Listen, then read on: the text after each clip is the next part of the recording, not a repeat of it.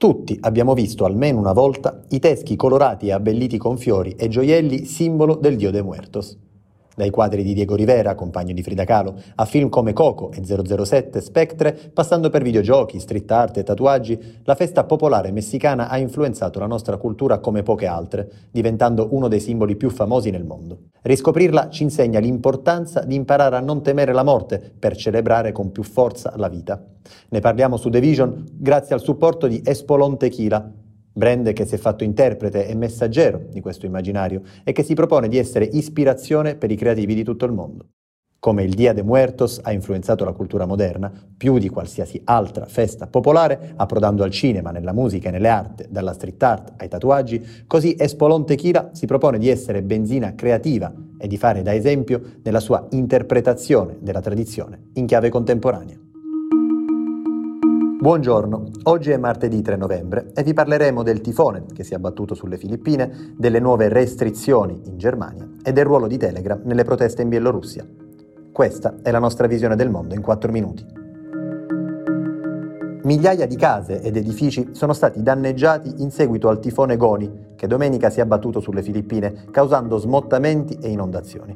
Quasi un milione di persone sono state evacuate dal percorso previsto per il tifone che ha colpito il paese con raffiche di vento fino a 310 km orari. Attualmente il bilancio dei morti è arrivato a 20 persone. Manila non è stata toccata dalla tempesta, ma le province a sud della capitale sono state gravemente colpite, come nel caso di Virac, dove vivono più di 70.000 persone e la Croce Rossa ha stimato che ben 9 case su 10 siano state danneggiate o distrutte. Le reti elettriche, idriche e telefoniche sono state tagliate in tutta Catanduanes, una provincia di 275.000 persone, mentre molte strade rimangono inaccessibili. Nella provincia di Albay si ritiene che più di 300 case siano state sepolte sotto rocce vulcaniche.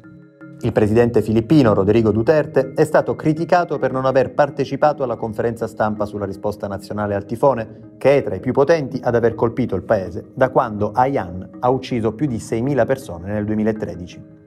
Le Filippine stanno già lottando per far fronte all'impatto della pandemia e il tifone ha aggravato la pressione sulle risorse, senza contare che sono uno dei paesi del sud-est asiatico più colpiti, con oltre 383.000 casi e più di 7.000 morti.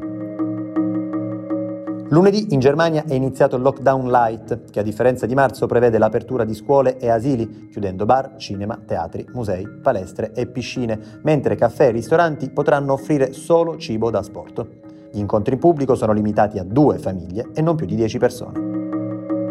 In Slovacchia domenica oltre 2 milioni e mezzo di persone si sono sottoposte al tampone. L'1% è risultato positivo ed è stato messo in quarantena.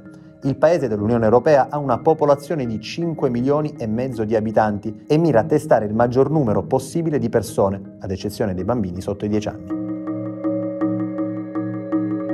Ryanair ha dichiarato che si sta preparando ad un periodo estremamente impegnativo per continuare a volare, avendo registrato una perdita di 197 milioni di euro nella prima metà dell'anno.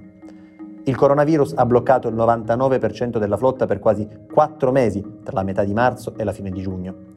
La compagnia ha spiegato che il traffico nel primo semestre dell'anno è sceso da 86 milioni a 17 milioni di passeggeri rispetto allo stesso periodo dello scorso anno, registrando un calo di circa l'80%.